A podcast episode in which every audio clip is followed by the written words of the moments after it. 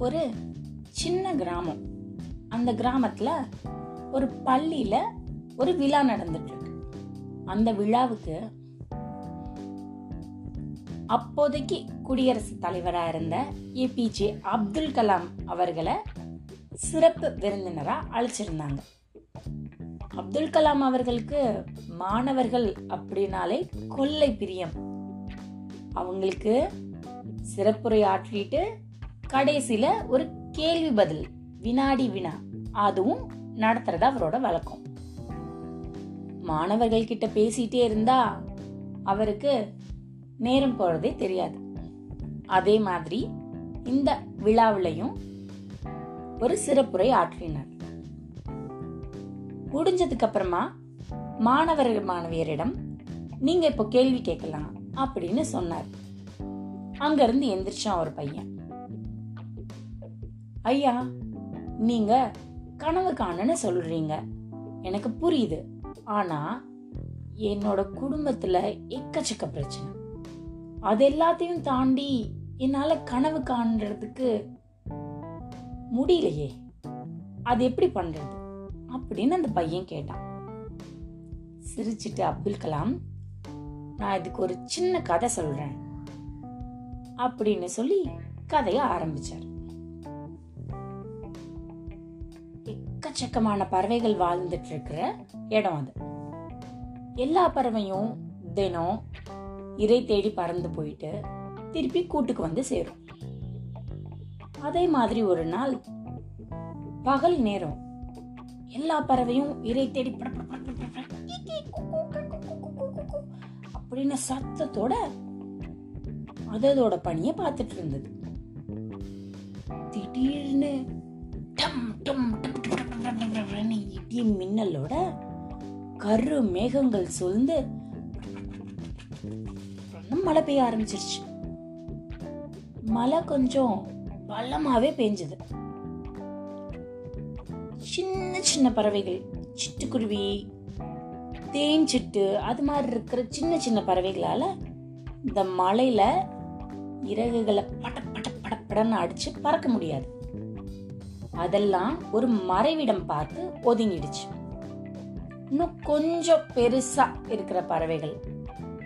அதெல்லாம் மலையை தாண்டியும் ரக்கையை விரிச்சு பறக்கலாம் அப்படின்னு முடிவு பண்ணி அதோட கூட்ட தேடி பறந்து போச்சு. மறைவிடம் தேடியும் கூட்ட தேடியும் பறந்துட்டு இருக்க இந்த நேரத்துல அதுக்கும் மேல ஒரு பறவை மறைவிடத்துக்கும் போல அதோட கூட்டுக்கும் போல.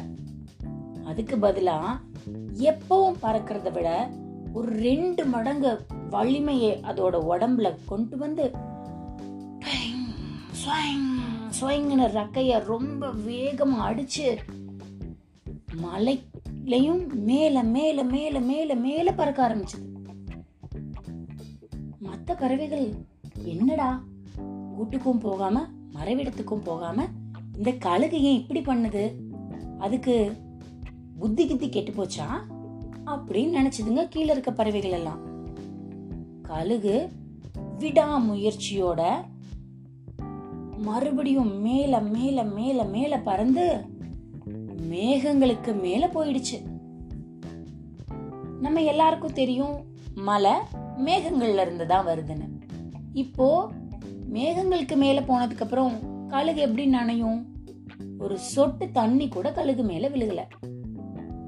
கழுகு ஒரே ஒரு தடவை ரக்கைய ஸ்வங் அப்படின்னு பண்ணி மிதக்க ஆரம்பிச்சது மேகத்துக்கு மேல.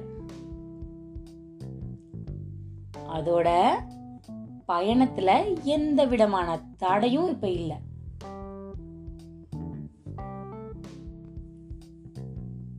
அந்த கழுகு கிட்ட இருந்து நம்ம ரெண்டு விஷயம் கத்துக்கணும். காலுக்கு கீழே இருக்கிற மற்ற பறவைகள் எல்லாம் கூட்டு தேடி போகும்போது நம்ம மட்டும் இப்படி பண்றோமே நம்ம பண்றது சரியா தப்பா அப்படின்னு கழுகு யோசிக்கல. ரெண்டாவது இவ்வளவு தூரம் மேல பறக்கிறதுக்கு ஒரே நாள்ல முடியாது. கொஞ்சம் கொஞ்சமா கொஞ்சம் கொஞ்சமா மலையை தாண்டி பறக்க முயற்சி பண்ணி முயற்சி பண்ணி முயற்சி பண்ணி தான் இப்போ அது வெற்றி அடைஞ்சிருக்கு அது மாதிரி விடாமுயற்சியும் நம்மளோட குறிக்கோளையும் நம்ம என்னைக்குமே விட்டு கொடுக்க கூடாது. எப்பேற்பட்ட இடர்பாடுகள் வந்தாலும் அதையும் தாண்டி நம்ம காலுக்கு கீழே அத்தனை பிரச்சனையும் போட்டுட்டு நம்ம குறிக்கோள் என்ன அப்படிங்கிறத மனசில் வச்சுட்டு அதுக்கான முயற்சிகளை தினம் ஒரு ஒரு படியாக எடுத்து வச்சா சுலபமாக வெற்றி அடைஞ்சிடலாம். அப்படின்னு சொன்னார் அப்துல் கலாம். அங்கே இருக்கிற அத்தனை குழந்தைங்களும் கை தட்டினது மட்டும் இல்ல.